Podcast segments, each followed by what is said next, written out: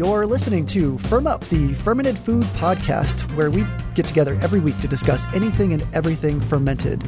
I'm your host, Brandon, and this week Daniela is not with us, but I have a special guest, Amanda Feifer from Phickle.com. Hi, Amanda. Hi. So, Very excited to be here. Thank you so much for having me. Yeah, it should be fun. I mean, we're just Yeah. figured we get together and, and talk a little bit about fermentation in general. And and uh, Amanda's a, a a fermentation enthusiast, evangelist, uh, different terms you could call her. And it, it's again phickle.com with a ph. Um, and uh, maybe just starting with with that, what where did the the name phickle with the ph come from for you? Um, there's kind of a, I mean, it's a little bit convoluted. I live in Philly and everything here starts with a PH that's supposed to start with an F. It's kind of like a rule. Um, and then also because I really enjoy the pickling part of it. And I also think that's maybe one of the easier ferments to get people started on. And like, that's my mission is to get people started, just get them going. Um, so there's that, and then also because I have project ADD that I've kind of always had, like not real life ADD, but I like to move around a lot. I'm I'm kind of fickle with my stuff, and I feel like fermentation is the first project I've had that I've been able to sustain interest in because I think it's so diverse. You know, I can move from one thing to the next and still be kind of under that umbrella of fermentation. Like cheese and vinegar are pretty different products, but um, you can still write about both of them on a fermentation blog. So that keeps me interested. Definitely, yeah, I have to agree with you there because that's something that uh, I, I'm kind of the same way with a lot of different different projects and fermentation definitely is endless in the different directions a person can go. So, Yeah, uh, I've heard you talking about that on the on your podcast, and it just made me laugh. Like you were describing exactly how I feel about it a little bit. Like saying you're a generalist, I think is really the smartest way to phrase that because that's exactly how I feel. It's like I'm I don't I get specific for short periods of time, and then I go away from it and forget a lot of stuff that I learned, and then maybe swing back a year later or something and see what I can catch up on. But Yeah, but- definitely not one of those dig deep people. yeah, it's like uh, digging deep temporarily is really exciting, but Exactly. thinking about digging deep for the next 10, 20 years on one specific subject only um, is a little tougher for me. But uh, but Me too. fermentation, I mean, 10, 20 years of fermentation. I mean, there's plenty to plenty of different directions to go or new directions to go possibly as well. So. Totally. Yep. Um, and and so you're in Philadelphia, and. Uh, uh, have you? uh, As far as I understand, you that's that's not where you're originally from, correct? I am not. I've lived a lot of different places. I'm from um, the Detroit area originally, Midwesterner. So what up, Midwest? Yes. Um, and I've lived. I've lived a lot of places. I've lived um, in New Jersey. I've lived in Philly. I've lived in New York. I've lived two places in California. I've lived in France, Spain, and Switzerland. And yeah, I think that's Wow. that covers it pretty much. Um, but I've been in Philly for like six years, which is a really, really long time for me to live anywhere. Okay. And and so in any of those other places that you've been, was fermentation much of something you were thinking about um, back then, or or at least can remember back to different experiences? No, it's so tragic to me, actually. No, I mean, in some senses, yes. Like when I lived in Switzerland, I greatly appreciated the yogurt and the cheese that were very easy to come by in any chain grocery store. You got just like quality that you could not find on any in any grocery store in the U.S. But I don't think I was thinking of that as fermented foods specifically. Um, and same in France. You know, you eat um, like bread, for instance, like Sure. wonderful things. And I'm sure there's some in um, Spain too, but I haven't really delved into that too deeply yet, besides cheese.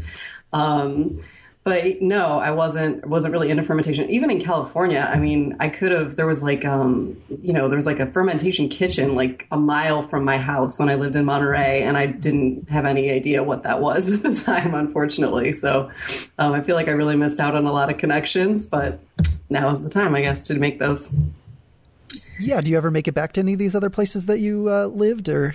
I do sometimes. I mean, I like travel wise, I would, we really want to get to Europe soon, but I also kind of want to have kids. So we're trying to go places where it's going to be a little more challenging to take kids, you know, where vaccinations and those kinds of things are required. Um, and then maybe we'll hit up Europe with the children at some point down the line. I don't know. Um, but in terms of California, yeah, my husband's from Santa Cruz, so we're there all the time.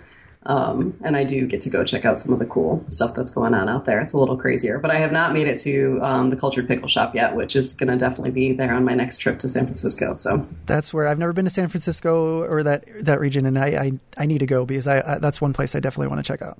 Yeah, I mean, in terms of what's going on with fermentation, it's so much more advanced, I think, than what's happening here on the East Coast. They're just like miles ahead. Yeah, it's kind of like that that that same way. It's like I follow things with coffee as well. It's like coffee and fermentation and, and a lot of different good food stuff. It seems like the the West Coast has a, a little bit a little bit more ahead in, or at least there's more people focused on it.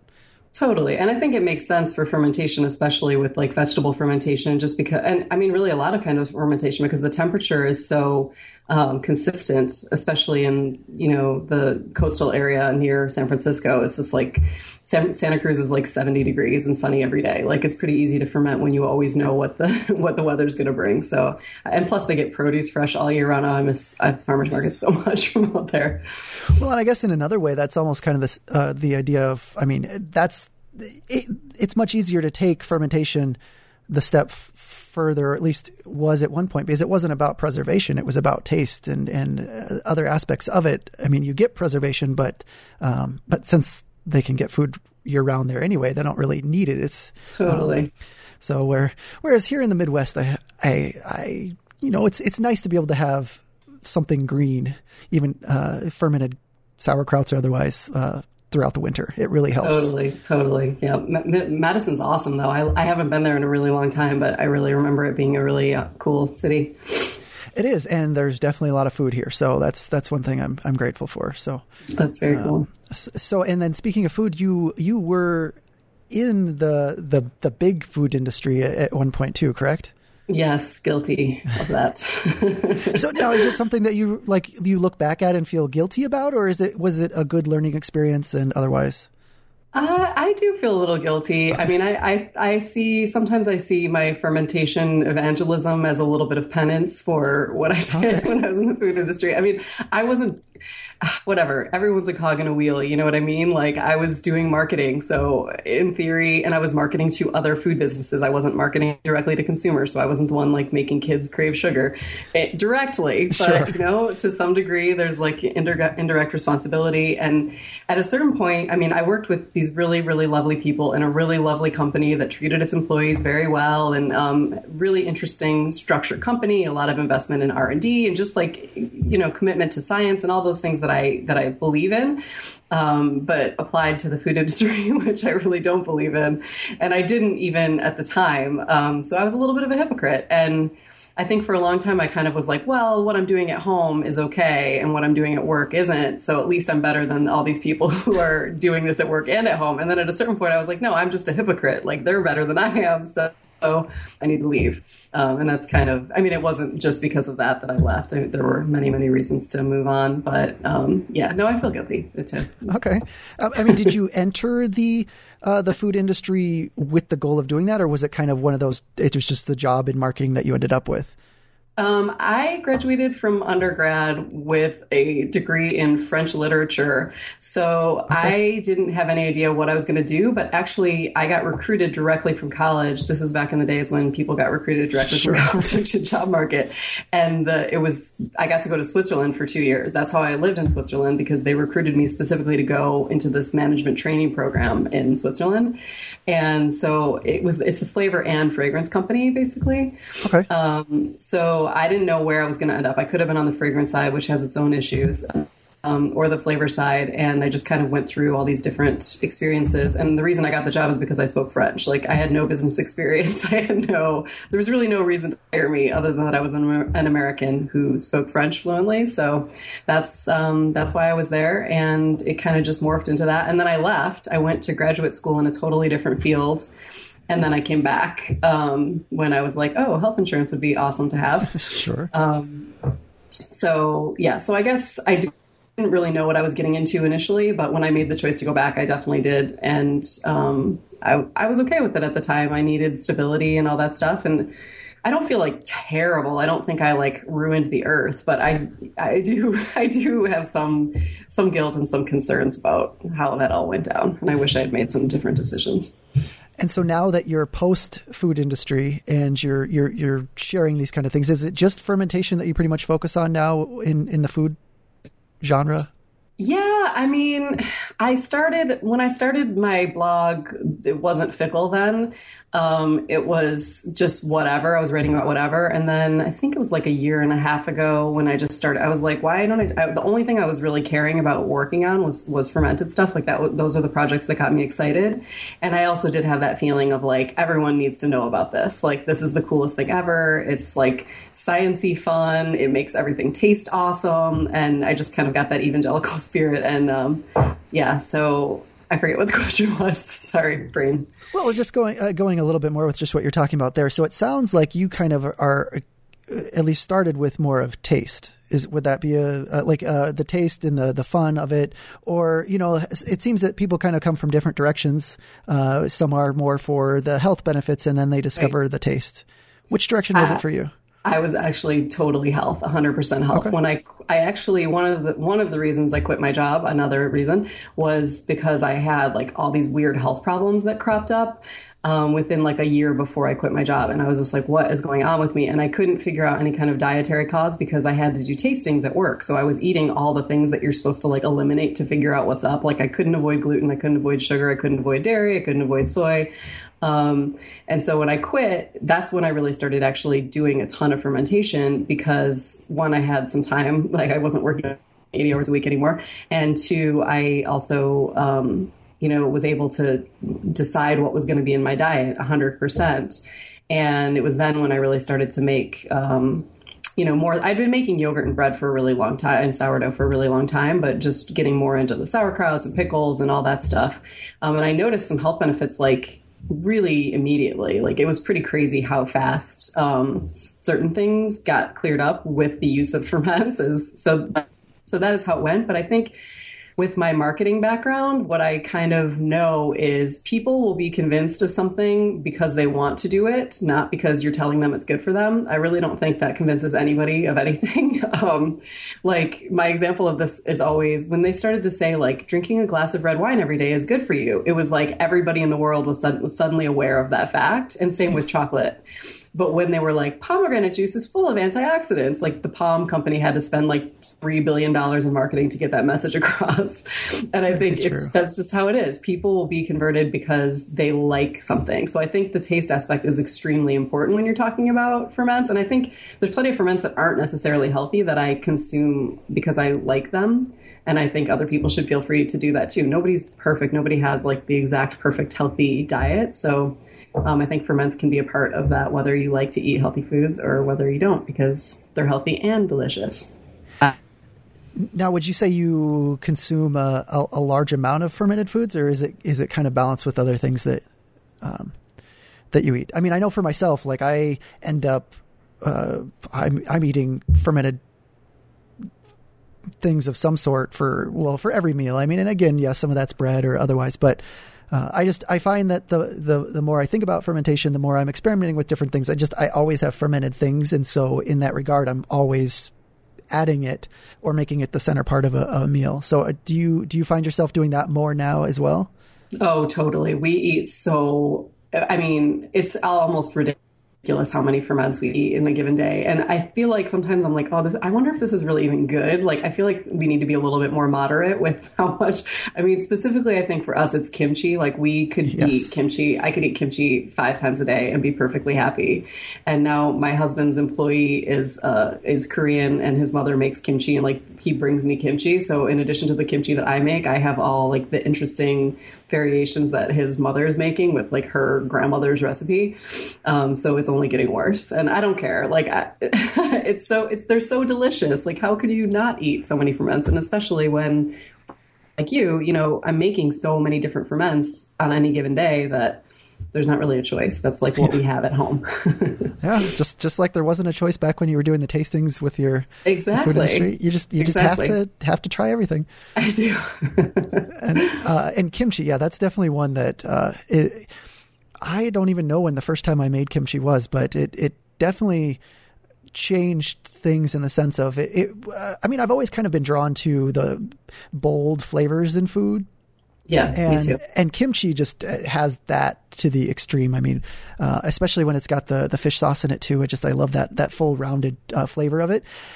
Uh, Do you do a lot of different kinds of kimchi, or do you have your favorite uh, go to? I have my favorites, but I think I'm pretty, um, I'll go pretty non traditional, especially now when the weather gets warmer and we have a lot more variety of produce. I'll kind of just start throwing whatever I get into some kind of ginger rice mixture and see see what ends up working out. Um, but no, I mean I like I actually really like mool, but I don't do like water kimchi, but I don't do it um, I don't really do it as a pickle. I actually do pack it the way that you pack red kimchi. I just use fruit um, instead of um, instead of like the rice paste. And I really, I really do love that. I could eat that all the time, but I like the spicy stuff a lot too. So I don't know. I probably will have mool more for lunch and Okay. spicy more for breakfast and dinner. Sure. Um, but it all depends. Depends on the day. I, I, there's probably like five or six kimchis in my normal rotation, and then I'll, you know, throw something in there every so often when there's something interesting at the farmer's market. But if if I caught that correctly, it almost sounds like you're more extreme with kimchi than I am. It sounds a lot of times it's breakfast, lunch, and dinner, or those are on different days. No, it's I, a lot of times it's breakfast, lunch, and dinner. Yeah, That's it's ridiculous. No, it's ridiculous. I know it's it's a serious problem, but there's it's so good. It's like if I open the refrigerator and there's just a jar sitting there staring at me, it, it seems rude to leave it. I have to kind of bring it out. Yeah, yeah. Surprisingly, actually, just today, I was uh, moving some jars around and, and realized I'd forgotten about uh, a jar of kimchi, you know, that had been going for the past month, and I was like, I I've been waiting for for my other big batch to get finished uh, because I'm not always so good at timing things because I'm doing a lot of different ones at the same time. Me so it's like I neither. I'm really want some kimchi, and uh, and then there it was, and it was ready to go. So it was a it was a pleasant surprise. How old was it? Uh, it was it was one month old. Oh, okay. and it That's was great. yeah. So it was it was it was good. I I'll sometimes do uh, younger kimchi's just because I, I love. I think it tastes good even after Oh, a yeah. week or two. Oh Um, yeah, yeah. I eat them young too. and uh, and then I'll I'll cook a lot more with them once they get a, a little bit older, or especially if I have some that sit in the back of the refrigerator for a while and get really tart Yeah. um, or vinegary. So, but um, didn't you also thinking of kimchi? Uh, I can't remember back on. Uh, I think I noticed on Twitter at one point you you were doing some kind of workshop for kimchi, and you had a photo of swollen hands from packing kimchi. Was that what it was? I think they were just dyed. I have um, one of the weird like conditions that occurred shortly before I quit my job. I was born with eczema. I've had it my whole life, but um, it got like really, really bad. Um, and so, and sometimes it will flare up, especially if I'm like washing too many dishes or whatever. I get it on my like, exclusively on my hands. Um, so I think like I didn't have gloves and I was packing the kimchi, so like the red dye like soaked into where the dry skin was, and it looked like I was murdering people constantly for a week. It was it was not attractive. My husband every time I, I like reached for him, he was like, "Ah, please don't don't do that. Don't touch me." well, Um, so yeah. so you're able to you just touch it straight with your hands though. You, I I have kimchi gloves. This was at I was at a demo and um, I was doing it for another organization and um, we were splitting what I was bringing some of the stuff they were bringing some of the stuff and I think I thought they were bringing gloves and they thought I was bringing gloves so I just didn't have gloves so I just did it barehanded. Um, but I do prefer to use gloves. I mean, I really prefer to use gloves for anything, like even just getting like the salt water on my hands. Um, you know, if I'm like packing veggies or whatever, it can get to be a bit much. yeah that that repetitive uh, aspect of it if if if a person's doing it a lot it definitely dries out a lot but Oh yeah. um, but i can't the i'll, I'll sometimes do just uh, any kind of uh, salt but with kimchi if if it's any kind of spicy kimchi Oh, at yeah. all i i mean wearing contacts it's like all it takes is not getting one crevice on underneath my fingernail or something and that ends up in my eye and it does I've not feel good multiple times. I've totally um, damaged my eyeballs with you just forget, or you know, like on the side of a finger or something, where you just don't even think about it until you're crying Yep. in agony. Yeah, and these the are the these are the things people don't think about if they haven't made kimchi before but as soon as that happens once you don't forget the dangers of kimchi. Like, Yes. Well, maybe maybe you don't. oh, oh I, yeah, think, yeah, I, I think I've stabbed myself in the eye a few times.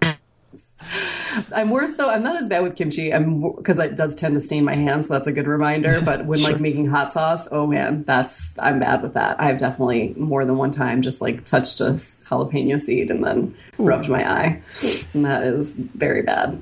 Yeah, it's well. I guess no. I I really didn't learn either because it's like it took uh, because I've had that happen with jalapenos, and so I guess I compartmentalized it years ago. I was like, oh, jalapenos, no, don't do that. But then the first time I do did kimchi, you know, the first few times right. I didn't think of it. So, but right. so then you do uh, fermented hot sauces or just just I do both, and this is actually I'm embarrassed to say I kind of prefer vinegar hot sauces, and I do it like a kind of a fermenty way. I just soak it, you know, I just soak my um, I soak my peppers in vinegar and like you know, do a whole mashup, but um, I do I do do the fermented way. I I just really I like the flavor better actually not fermented, which is a really weird thing for me to say about anything, but um, that is kind of how I feel about it. So I'll I'll do a fermented one every so often, but I'm required by my husband to have several other um, several hot sauce options on hand at any time. So probably three out of four will be non-fermented.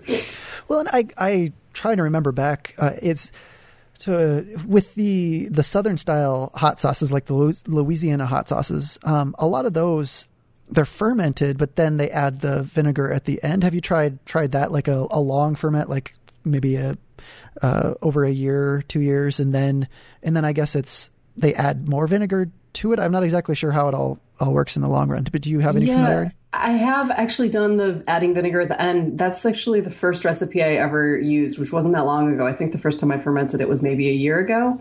And um, it was from the Wild Fermentation website, actually. Oh, okay. um, one of the people who blogs on there, it wasn't Sandor. Um, and it, it's a great recipe. I mean, it tastes really, really good. It's just, I really, I guess I shouldn't say I like the flavor better. I should say it's, it is a lot easier of a process, and I like the flavor a lot from the non-fermented sauces. Um, but the recipe they put on wild fermentation did actually include adding vinegar at the end. And I asked him on the blog, like, do you have to add vinegar at the end? And he was like, um, pretty much, yeah. Otherwise, you're going to get mold like immediately. Oh, so okay. So that's the reason. That's what he said. Yeah, he was like, if like you get mold pretty much anyway. It looked like from his photos, it was pretty moldy on top. Um, I didn't get mold on mine because I was pretty crazy about stirring it because I'm I don't like the flavor from mold. Like I I found that I really don't like it if it gets on my pickles or whatever. It just gives it an off note that is not palatable to me. Um, but yeah, so that's the recipe that I first used, and it did include vinegar. So I've kind of done it that way since. Okay. See, yeah, I the only uh, last season I just had a, a huge crop of, of, of peppers, and uh, I mean a lot. It got too cold too soon, and a, lot of them were green, but they turned turned red uh, after I let them sit for a little while, and then I, I, fermented a lot of those. I didn't get any mold or anything like that, but I I mean I just I didn't even do any recipe. I just threw it all together, and uh, they I didn't get mold, it, and it it worked okay. I'm still going through some of it from uh, last season, and it it's worked okay. I, I haven't tried the adding vinegar thing though. So, but you're oh, saying oh, that's that, crazy. So, well then, hey, maybe I should follow your method. I might like it better. I mean, I'm adding my own vinegar, so I feel like okay, it's still a ferment, but oh, so you're um, fermenting the vinegar and adding adding your own fermented vinegar. Add my yeah, I add my own vinegar to it. Okay, okay. Well, hey, then you know it's it's got kind of fermentation. Yeah, exactly. um, uh, now, you did mention uh, wild fermentation and, and Sandor Katz, and I know for myself that was really a large. You know, it was really my introduction to fermentation was the book Wild Fermentation, and uh, did did you did you come at it from a different angle, or was that kind of an entry for you as well? No, totally me too, except for the yogurt and the sourdough that I made for years before I okay. read that book. Um, and I, and actually same thing, or I don't know if this is the same thing. I actually was making bread and yogurt, not really thinking about them as ferments. And then somebody gave me wild fermentation and I was like, oh, this is really cool. And I read it, but I had like, what I like to refer to as American fear of, of microbial life. Okay. So I would like make stuff and then I would be too scared to eat it, um, which is really sad and it makes me laugh now. But that also was kind of what pushed me to get into writing the blog and stuff because I just don't want anybody else to ever feel that way. Like it's totally fine. And it's really hard to know that. You know, that's just not how I was raised. I was not raised to leave food sitting out on the counter and then eat it a month later.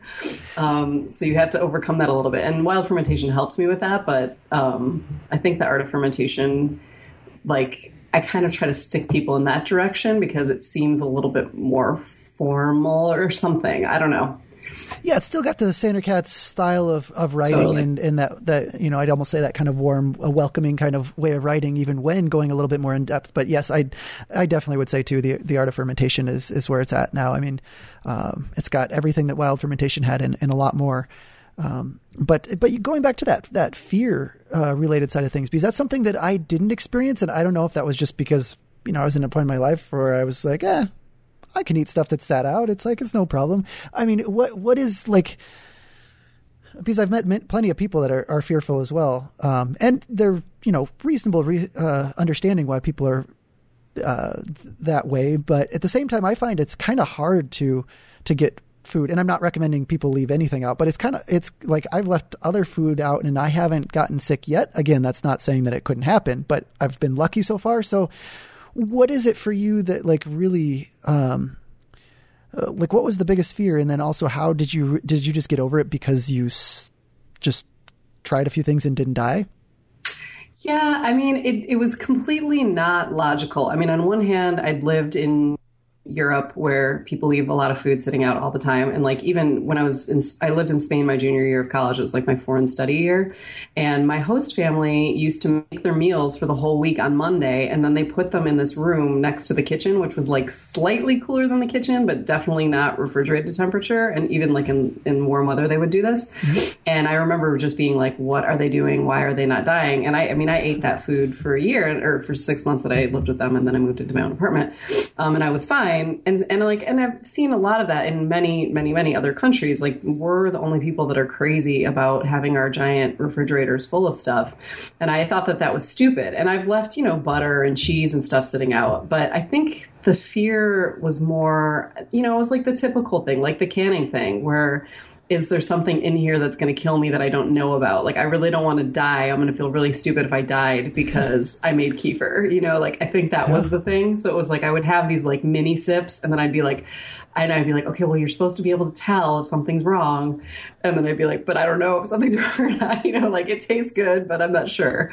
Um, so I just, I think it was just basic doubt, and then the overcoming of it was really just being like, stop being ridiculous. You're fine. You've been doing this for. I'd been doing it for months and months and months and months when I finally was like, forget it. And I even took like a fermentation workshop, I think, um, when I was still kind of half consuming the thing. Like I was consuming them, but I wasn't consuming them with relish. Let's put it that way. I was okay. always a little bit nervous. Um, there were no amount of assurances that were would make me that made me feel really comfortable. And then when I took the workshop, I was like, these people are doing exactly the same thing that I'm doing, and they are like living life and finding great pleasure in this, and exclusively finding pleasure in it, and that kind of flipped the switch for me. And then I, it was all downhill from there. I've just been going nuts ever since. Well, it, it is interesting, and so I mean, it's so, so the fear aspect of it too. I mean, like you were saying, like the the workshops you teach now, letting other people experience in in, in the blog and everything that you're. Is that really something that you find um, a lot of people are concerned about still? Um, oh when, yes. When you talk- Sorry, go ahead. no, no. I, I mean, it's what is it all still pretty much coming from the same same place of you know is this is this going to kill me is this going to make me uh, me sick i mean i guess for me I, I spend a lot of time trying to think about like what is it really about leaving food out that i mean i know that it's kind of instilled in people um, through different messages oftentimes heard or even just from parents passing down like saying you don't leave things out but um, i I don't even know exactly. I don't even necessarily have a question exactly, no, but I, I know what you're saying. I think like we're I, I, culturally I think it's terrifying what we've kind of done to the microbial community. I mean, I was um, my parents took me on a trip to Disney World earlier this year with my niece, and there's like a Purell machine every three feet, like just these dispensers of antibacterial hand soap. And I was just like, if anybody in my family touches one of those, I'm going to lose my mind. Like, I could not believe how prevalent they were, and and I um, like, I I just feel like we've gotten so far away from like a true understanding of what's really happening that like and when that happens like it's really easy to convince people of anything. Like when you don't really understand how something works it's really easy for somebody who seems to know better than you to say like oh that's really really bad. And i think that is what it is. Like i think people really believe like there couldn't be anything more terrifying than that image you see in a Purell commercial of like bacteria under a microscope. You know, like that's the worst possible thing that could happen. Instead of just accepting that like our world is covered in bacteria, most of them are not pathogenic bacteria. Um, and if we start eliminating those from our lives, we're going to end up having a lot of problems, which a lot of people now do. Um, I think as a direct result. I don't know if there's really like a ton of science to back me up, but I think there will be more science to back me up as the time goes by. It seems like it keeps going in that direction at least. I mean, it's it's yeah, yeah. Uh, everything that and that's that's I find for myself it's like it start it it started with fermented food, but then going to that bigger aspect of of looking at anything uh, microbial related and, and the microbiome and everything that's coming out um, and new studies and it, it's it's like it, it, goes well beyond food and so these just these microorganisms that uh, do so many beneficial things are are really exciting. And I mean, I think that's probably uh, a lot of the, the reason to start this podcast anyway is just to really be able to talk about some of those. And I, and I know it's really a podcast about fermented food, but it's so hard not to get excited about all the other uh, microbial news and happenings out there.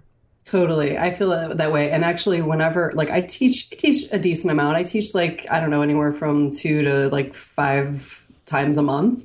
And I always, and I, for my basics classes anyway, I, I always start out by just saying like a please don't use Purell before you start fermenting sure. um, or ever really. And B, like, you're never going to die from this. I promise you, you're not going to die. No one's going to die from anything that we're doing in this classroom. It's not even possible. Like, you're doing the opposite of that. You're making it impossible for you to die from this. Um, so I think, and I think you really kind of have to drum that in. Like, I, I've been continually re-surprised. Like I'll there'll be people who are I know are regular readers in my blog who have either come to my classes or send me emails. And then when we're like in some kind of more in-depth conversation or email conversation they it's like becomes clear that they've never actually fermented anything. And I'm like you're spending so much time on my blog. Like you you care about this. Just do it. Like you'll be fine. I promise you um, but they, yeah, there is just like this really deeply instilled fear of everything that is and surrounds bacteria in our culture. And like cleanliness is the most important thing in the world. Um, and I think, you know, cleanliness is important, but sterility is bad. True. I think that that runs across everything in life. Yeah, and uh, well, you must be doing something right with the blog because if you're having people that are not actually fermenting but still fascinated and, and excited about what you're writing, I mean that's that's that's pretty good. I don't I don't know how good that is. Like I I feel this hasn't happened a ton of times. I think it's happened like three or four times in the past almost year now. Um, and I just actually met somebody in person that I've been like communicating, you know, via email and social media and everything with. And just assuming, like, she comments on every, like, almost every blog post. If she doesn't comment, she sends me an email. And then she was telling me, like, I'm starting to get there. I'm almost there. And I was just like, wow, like, I just felt so one, I felt a little bit like a failure because I was like, my whole point is to make you comfortable. like, that's what I want. I want everybody to feel comfortable approaching this.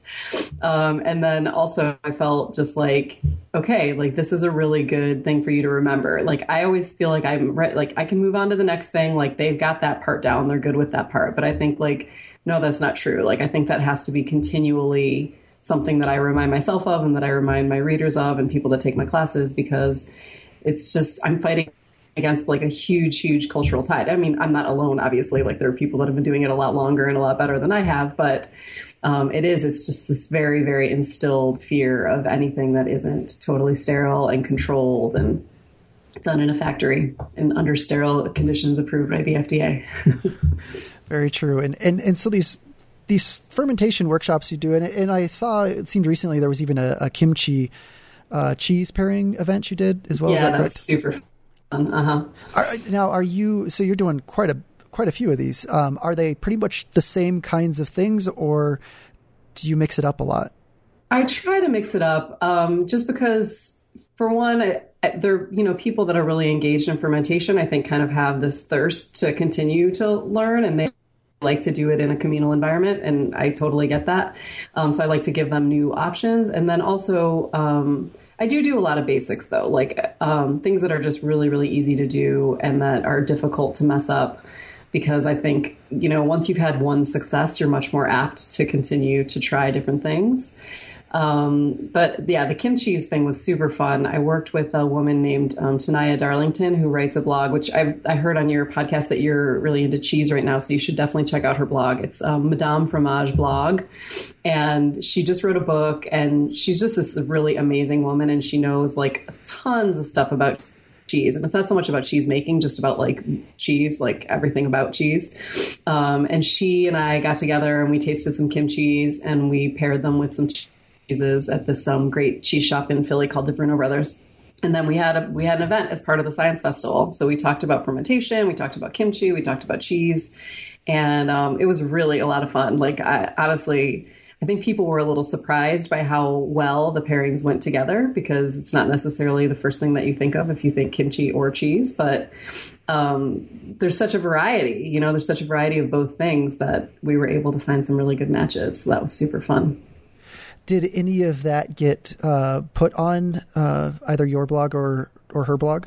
She wrote a blog post about it for um, Di Bruno Brothers. She's like their in-house blogger as okay. well.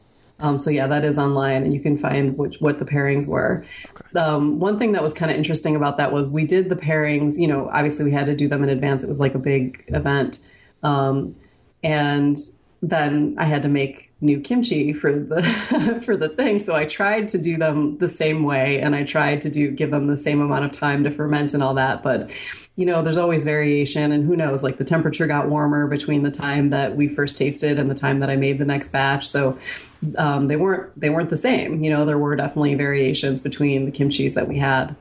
Um, when we started in whatever month that was, February or March, and then what we actually ended up tasting with that big group of people and April. But I like that. I think that's um, that's a cool part of fermentation. So then, would you say maybe you're more in the on the along the lines of allowing your ferments to be different every time, uh, or do you like to you know take notes and try and get temperature and everything specific? No, I'm so not. I'm so lazy. I, I, I definitely am not a like. I have like a little side blog that's my fermentation notebook, and so if like when I'm digging deep on something, like there, like I said, I'll get in a phase where I'm like, oh, I really am into this, and I'll like spend all my time making 400 different kinds of vinegar, um, and then I will kind of keep track of what you know what specifically I'm doing differently, so I can have a little bit of a scientific method to apply to it. Um, but for the most part, especially the stuff that I'm making at home, like for us to eat, that stuff that I'm not making for a class or not making to like gain deeper understanding. No, I am so ad hoc. I don't measure anything. I don't. I'm I'm really horrible about it, and I'll put it wherever I feel like putting it in the house. I don't have like a set spot that I put stuff, except for miso is in the basement. But other than that, not really.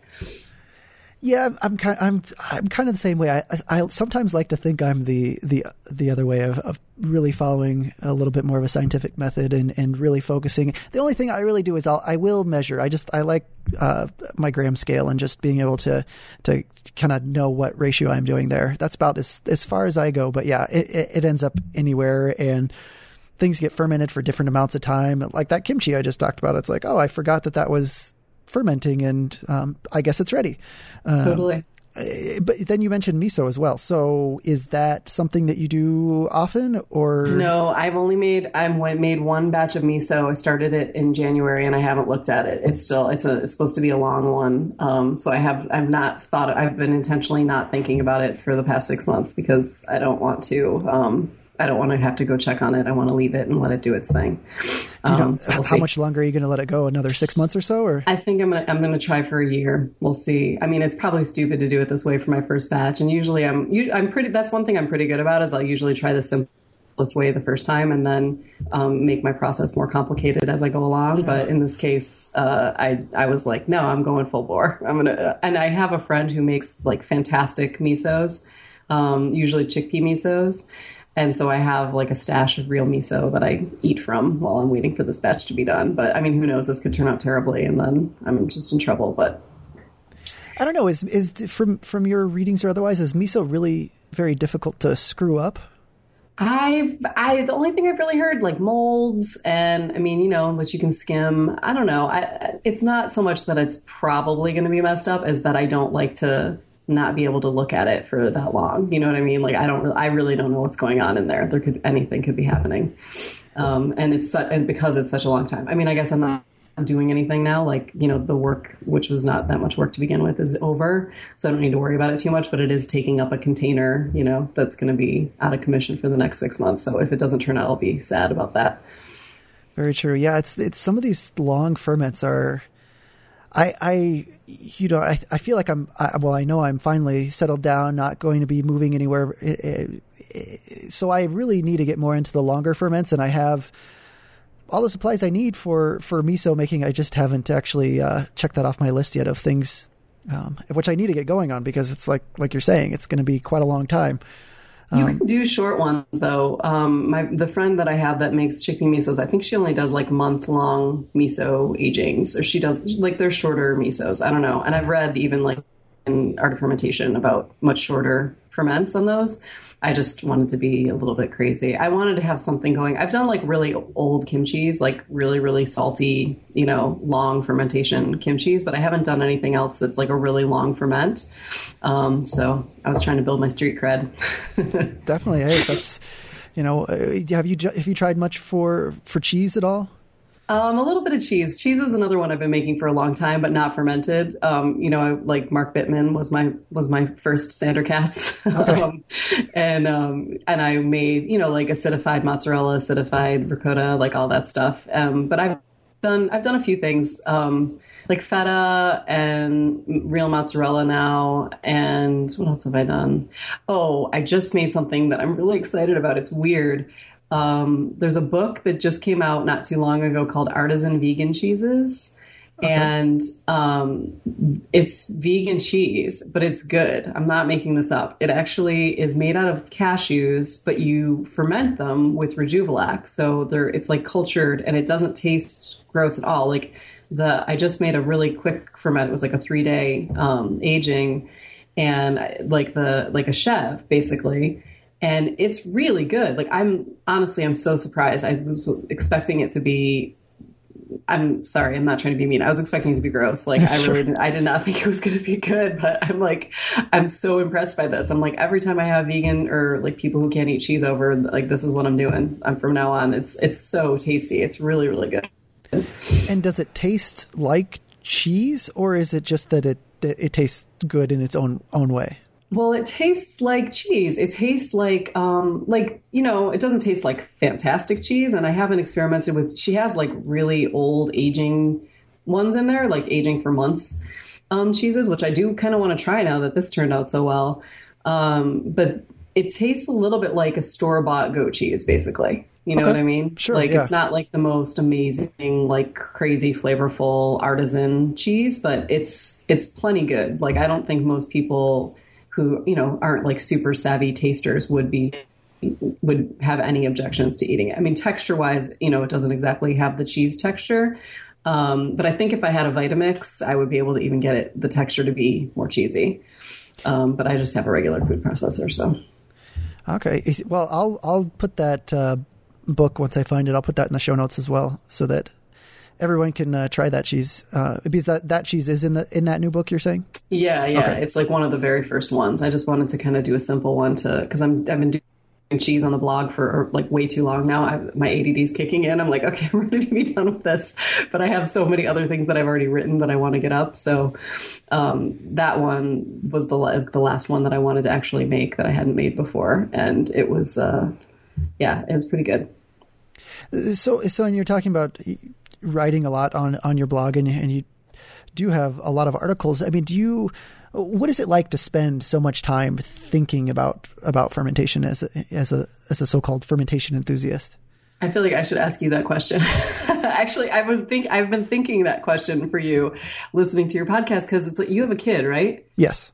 I just can't imagine how you have the time. I mean, you've been fermenting for longer than I have as well um, unless you count my not knowing that I was fermenting ferments. It's, it's but, it still counts. But I but like I cannot imagine. I mean, between work and my dog, I'm pretty much like, okay, I ferment as much as I can. And at best, I can introduce one new ferment a month. And when I'm teaching a lot in a month, I can't even do that. So I don't understand how you are able to do all the stuff that you do. I'm very impressed. Well, I think I think the trick there is that uh, you know while I do a lot of ferments on a regular basis, I I read and learn about a lot more than I ever actually do. So, I mean, if if if it seems like I I do way more in the podcast, it's it's probably just because I talk way more about uh, about fermentation than. Um, you know, I could use a little bit more action because I, I wish I could have all the time, like you're talking. It, it does. It gets tough to to to be able to actually orchestrate all of these different things going at the same time and having enough space. I mean, the space isn't too much of an issue. I mean, I've got room in my basement, but it it's it's a lot to keep track of. I need to actually get a better system. I think I need to actually start documenting some things. Maybe not for you know, so I know ratios in the future, but just so that I can so I can I, I can remember to actually uh, start something new um, you know, a few months go by mm-hmm. and I'm mm-hmm. like, oh yeah, I, I need to start that that miso. Oh yeah, yeah. No, I'm with you. I actually finally just made a spreadsheet um, and I'm not even sure you're talking about being this horrible, but like, cause I just sat down to the desk that I don't normally work at, um, to, you know, get on the Skype with you. And I found a jar of sunchoke pickles that are like crazy moldy and have definitely been here for at least five months. like they're like stuck in the back. And I'm like, okay. So I thought I was doing good because I made a spreadsheet. I finally have this thing going where it's like date ferment started, date, like, and I have like planned things and I have things that are already going that I need to remember to do because even like, you know, you can forget a sourdough starter and it's fine if it's in the fridge, but I, you know, I think a lot of cultures take abuse until they don't anymore. That's like kind of where where I am, where it's like, okay, well, they say, you know, you should probably feed your sourdough starter once a week. And like, yes, my sourdough starter's gone for five weeks without being fed.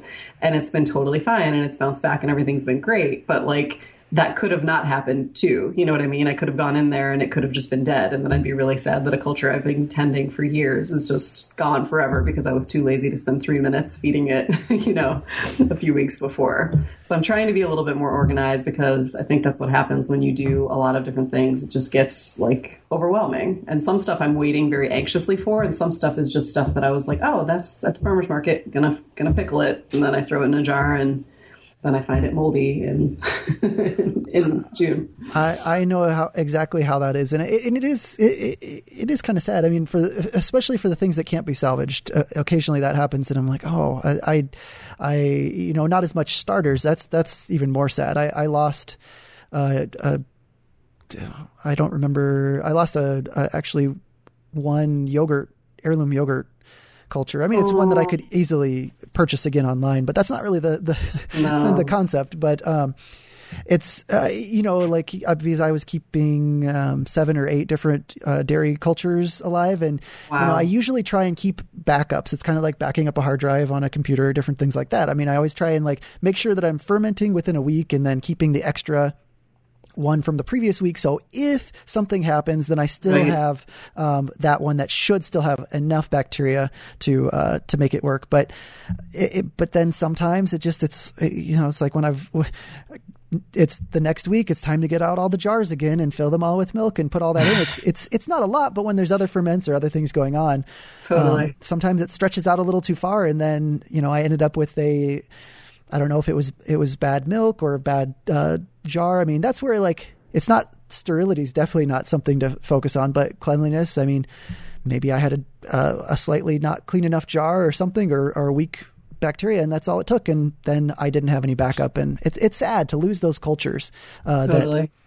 That, um, but I I the one that I always make sure is is my Viili, and and I don't know if you've listened to the any of the talks that I've done about Viili, but uh, it's it's definitely my favorite yogurt, and it's, it's probably partly because it's kind of stretchy and, and and some people think it's gross. But have you have you tried Viili? Yeah, I have Viili too, and I really like it. Um, I, plus, I just love it because it's so easy. Like you don't have to do any. Like I just love the mesophilic yogurts because I just can't. I, I used to make you know lots of different kinds of yogurt. Not a lot. I used to make two different weird kinds of yogurt, and just having the Viili, it's really e- it's just so easy. I just like the easy. I like to being able to. I mean, you don't even have to do anything. And I when I do um, classes, if I'm doing yogurt, a lot of times I'll use Viili because for that very reason. I feel like anybody who hasn't made yogurt before, like there's really no excuse not to make Viili. like pour milk in bowl, you're done.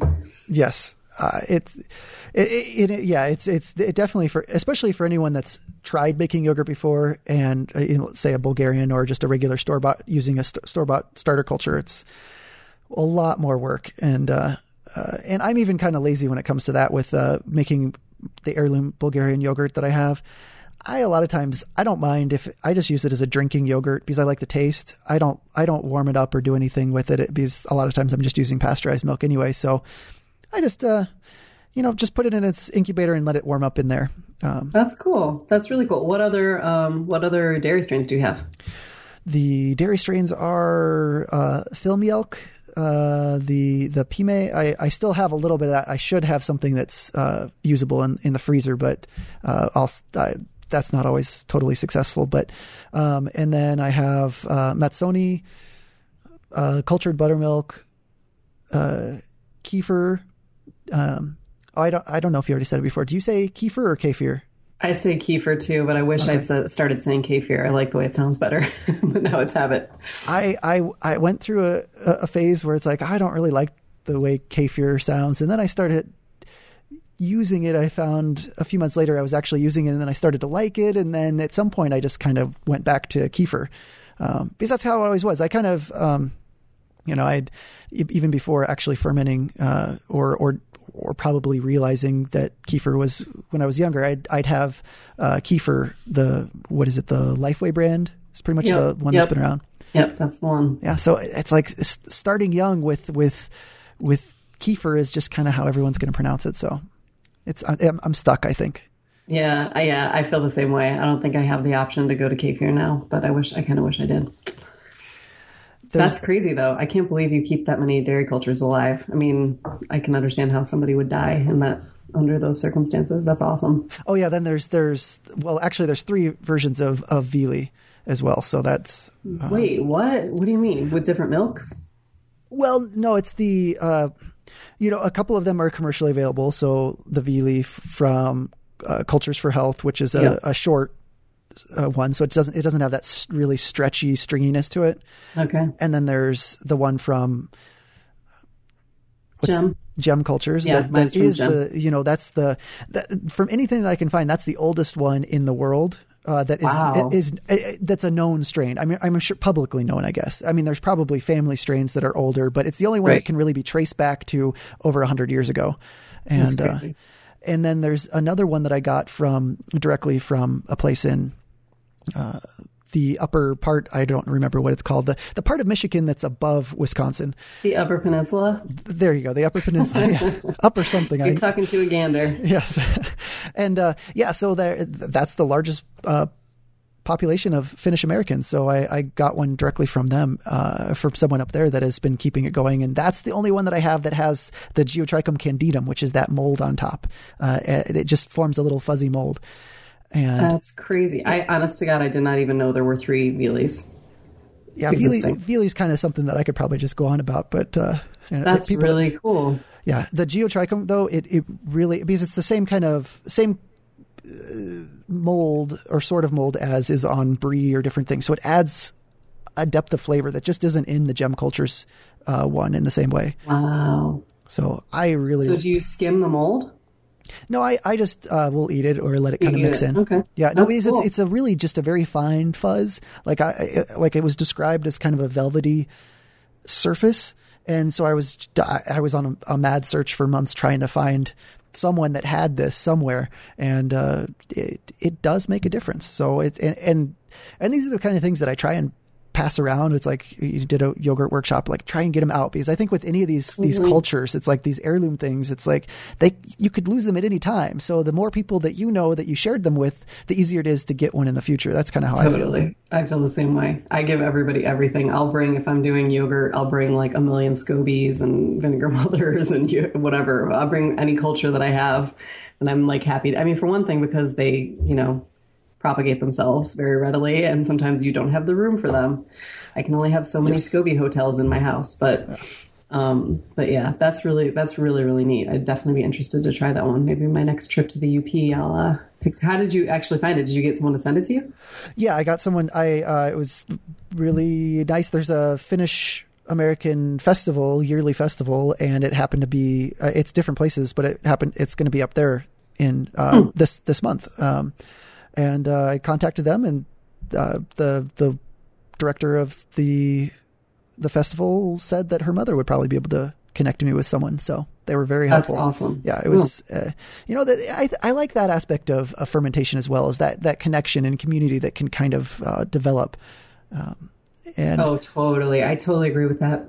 Although I do feel like it's it can be a little bit hard to find. Like I'm that's one reason I'm exciting that exciting excited that fermentation is kind of taking off, you know, getting more press and everything because I feel like there're going to be more people that are interested in it and like and that's why I like teaching classes too because I end up really connecting with people that even if they don't have a lot of experience, they're really interested in it and then, you know, you kind of can trade stuff with them down the line, which is super fun. I have like a little bit of a, I'm kind of like a culture hub now in Philly. Like people that I've given kefir grains to or whatever now will like send me an email being like, I have like 10 sets of grains that I need to get rid of. And I'm like, I have like 10 people that need grains. So I'm kind of like a, you know, like a pimp for cultures. Hey, that's, that's great. um, and uh, just thinking of other other other cultures. So with with kefir, are do you have good success at growing the grains? Because I I never mine doesn't actually I mine have never been enough to really share too many too often. Milk kefir? Yes, yeah. Yeah, yeah. You know what? This is okay. So this is my weird thing that I have not yet read backed up anywhere. Um, so I don't know if I'm right because I, okay. there's nothing in the literature that I've been able to find. But what I think happens for me is when I when they're dormant, they definitely reproduce more quickly. Um, I have no idea if that has been true for anybody else in the world, but I have actually gotten as close as I get to measuring things, and it's it's pretty much true. Like if I leave them in the fridge for ten days, when I take them out, they will have created a lot more of themselves um, than if I'm just day to day, you know, because I, I more often I'm doing like a little bit every day mm-hmm. than I am sticking them in the fridge. But if like I know I'm going out of town or something, um, and I leave them in the fridge, I will I'll have more, way more grains at the end of their dormant period than I did when I put them in there. Um, than I would if I, you know, if I was culturing every day for 10 days um, on the counter. I will not have anywhere near as many. So I'm not sure why that is. And I, I really, I've looked a little bit to see if anybody else has experienced this phenomenon and I haven't seen anything. So maybe it's my freaky grains. But my sister killed my grains um, when I was in Peru last year. So um, not that I'm bitter, obviously, but she did kill them.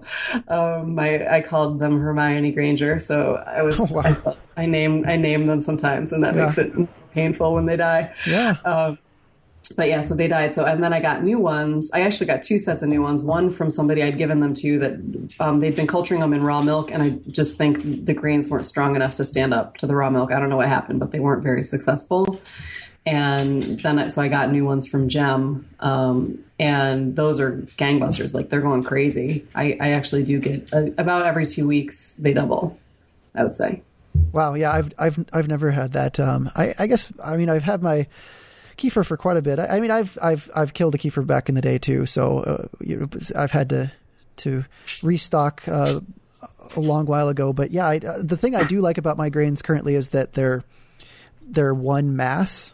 Like they just so they uh, I, it's very easy. I don't have to strain them. I just kind of can scoop it right out off the top um, totally. because there's just one one chunk. So that's the. But I, I'm gonna I might just have to uh, get some get some more grains um, and uh, and see if I can find some that actually will multiply. That actually, now that you're saying that, it's reminding me the grains that I got from a former student when I came back that they cultured milk fine, like they made kefir, but they never reproduced. Okay. Um, and I wanted them to reproduce because I like to give them away. So, yeah, well, I yeah, I guess. Uh, there's all kinds of kefir grains out there, I guess. Totally. Um, do you culture in raw milk usually? No, I, I do pasteurized milk most of the time. I, I mean, Wisconsin, it's a little. I mean, I could if I if I wanted to try and find it, but it's just easier. I can get some yeah. pretty decent local milk, but it's pasteurized. Yeah, me too. Well, I mean, do you have uh, any anything other than uh, phickle.com where people could find and, and read more about you or places you'd like them to go? Um, no, they can go on my website. I have an events page there where I talk about whatever classes I'm doing or if I'm doing weird demos or anything. I've like kind of a lot of stuff coming up this summer. So um, if you are in the Philadelphia area, I'm even going out into the burbs a couple times. So I should have classes there, but otherwise, no, not really. All right. Um, uh, uh, Twitter, Facebook, anything? Oh yeah, sorry. Um, so on Twitter, I am at Phickle Foods. That's a PH on the fickle and not on the foods. Um, on Facebook, I'm pick. Oh geez, I don't even know. Phickle PHL. Um, which is the airport code for Philadelphia. Oh, okay. And I'm on Instagram, I'm on Pinterest, I'm on Google Plus. I'm on all the things. You can find those on my website too. Oh, okay. Uh, do you do you find that uh, is there a difference when you're or if you do communicate with people about your website outside of Philadelphia versus people that are are there? I mean, do do most people pick up right away the PH thing there? And do is do you have to do a lot more explaining otherwise, or is it not? I really haven't actually. I'm not sure why. That's a good point. Like maybe people wouldn't really know that, but no, I've actually had more like more. I've had any at all compliments on the name of my blog from people who aren't from Philly. Um, like uh, you know other bloggers or whatever where you would actually mention what the name of your blog is for a reason that have been like oh great name you know so i guess either they don't get it and they like the way it sounds or I, I don't know i i really don't know I never really thought about it to be honest. Oh, I guess it does go back to that whole, you know, every like you're saying, everything in Philadelphia is, starts with the the ph. So so there, it's not it's not as unique as to, to the rest of us. It, it sounds cool. Is that is that kind of what it comes down to? I, I I hope that that's. I have no. I sometimes I feel like it sounds a little ridiculous. I don't. I don't know. Like you know, like I'm so fickle. I don't know. It, it, sometimes I can feel slightly embarrassed by it. So I'm always glad when out of town people say something nice about it, so I don't have to feel self conscious about my name. Sweet. But yeah, I don't know. Well, is there um, you know any? Uh, it's I'll put I'll put all these things in in the show notes that you that you mentioned. Um, are there any last places other things that let me think of that you have that you like to frequent? Like what's your what's your go to places if you have any? Oh, there's really cool stuff. I mean, you mean like um, bloggy things or real life things? Blog, bloggy things, or or I mean, or real, or if it's a book. I mean, like you already mentioned the cheese book and the art of fermentation. But if there's any other any other takeaways that people, yeah, there's a couple things. I think um, what's the, right now I'm reading. Um, I should have already been done with it a long time ago, but um, artisan cheese making, and I'm not going to remember the lady's last name, but her first name is John Gianaclis, so that should be clear enough. Um, and it's a really, really good cheese book. It was recommended to me by Madame Fromage, and it's it's like very comprehensive. I think you would like it actually if you haven't read it. I, have seen that one. That one's good. That's the one yeah. with the the photos, correct? I mean, it has a decent amount uh, of photos it in it. Kindle. Oh, okay. So, and I haven't seen actually. I don't think it has that many photos. I wonder if it's oh, another. it does have photos. It does have photos, but they look like the kind of photos that I take, which is to say, like there'll be like a can sitting on top of a pan with some cheese being pressed underneath it. You know what I mean? Like, okay, yeah, there are there this, are photos. It's this, true. This must be a different book. Then I'll have to look that one up. Okay, yeah, I, it, I think it's definitely worth it. It's it's the probably the best one that I've been reading, and then I also. Um, uh, I heard you talk about the Cultured Pickle blog, which I've been meaning to spend a little bit more time on. Like when they first announced that they were doing it, I read it, and like everything I read, I'm like, oh, awesome! Like they definitely have good stuff on there. Um, so that's worth checking out. And then I just got a book called True Brews. Have you heard about this? No, I have not. Um, it's uh, all about fermented beverages. Um, it's by Emma Christensen, and it's. Um, I'm actually going to be writing about it. I'm going to make some sodas uh, over the weekend, and I'm going to post about the book next week. Um, but it's really neat. Like it's not the way that I do most fermentation because it's with um, specific yeast strains, like you know the way most homebrewers kind of handle their fermented beverages. Yes. But um, but I think it's a really really cool book, and I think it definitely could be like kind of a gateway drug book for people who are a little nervous about getting into fermentation because it feels very um, very comfortable. You know what I mean? There's nothing challenging. There's nothing hippie-ish about it, and um, I, I, it sounds like I'm insulting it. It's a really good book. Like I, I don't mean anything negative about it at all. Um, yeah, and then oh, you know, have you read um, Real Food Fermentation? That's the one that I like to give people who are just starting out because it's very clear. It's like the anti Sandor Katz, basically. Everything is like very specific amounts and very specific like reasons for everything. Um, and so I think for people who are a little bit more controlled and like to have very specific instructions, I think that's a good place to start too. It is, and it has a lot of photos in it. Is uh, photos, that yeah. get the step by step photos? That's what I really like, are step by step photos in different books. Um, you know that that really kind of break things down. So especially for someone just starting out. Um, totally, totally, yeah. Well, oh, and I should call something. I'm just going to keep calling things out. Locally, there's um, a company called Food and Ferments that um, they're like young, nice people, and they're making like they're making kraut, they're making kvass, they're making um, kombucha, and they're doing all kinds of crazy local flavors to everything. Um, and I think that's really really cool. Like I really want to see more businesses like that pop up everywhere. Actually, that would be nice. Yeah, I mean, so do they do uh, when you say kvass? Is it the beet kvass or the bread kvass? Beet kvass. Yeah. Beet kvass. Yeah. Have you ever made the bread? I have. I, I really love the flavor of it. Really? Okay, I haven't done that. I've done beet and lettuce, but no no bread. That was surprisingly one of the first things I did out of that book. It was making uh, out of wild fermentation was make yogurt and make kvass. That's awesome. So, so for me, it's like it seems that most prevalent is the the beet kvass, and I see that everywhere. But for me, I'm, I I, I was the, my first introduction with to kvass was the sour beverage of based on the bread. That seems kind of delicious. Like I am very eager to try that one. It's been on the list for a while. Yeah, it's a little bit more work than beet kvass, but it's yeah. it's worth it. And uh, it, it, for a weird kind of appetizing taste. I, I, don't know how to describe it, but I like. It. Yeah, it. I like rye. Does it taste like rye? It definitely does. I mean, especially well, I I used rye bread that I had made, and it, it was extra sour rye bread when I was first experimenting with making rye bread. So it was very rye and sour when I used to make it. So I don't know if it would always amazing. be that way. That sounds seriously amazing. I'm like, okay, maybe we'll move sodas back a week. yes. See, that's the thing. There's always something new. There is. Uh, so true. So, well, thanks for being on the show. Thank um, you so much for having me. Honestly, I'm so excited that I had the opportunity to talk to you guys. You're doing such a great job. I love your podcast and your blog and all that stuff. And it's really fun to talk to somebody who is like minded and equally passionate about ferments. Yeah, it's it's been great, and and everything that you mentioned, uh, you'll uh, anyone can find in the show notes, and you can find those at fermup.com slash podcast slash twenty seven, and you can also just go uh, straight to the uh, website or onto Twitter at fermup or Facebook at fermup, and uh, until next time, firm up.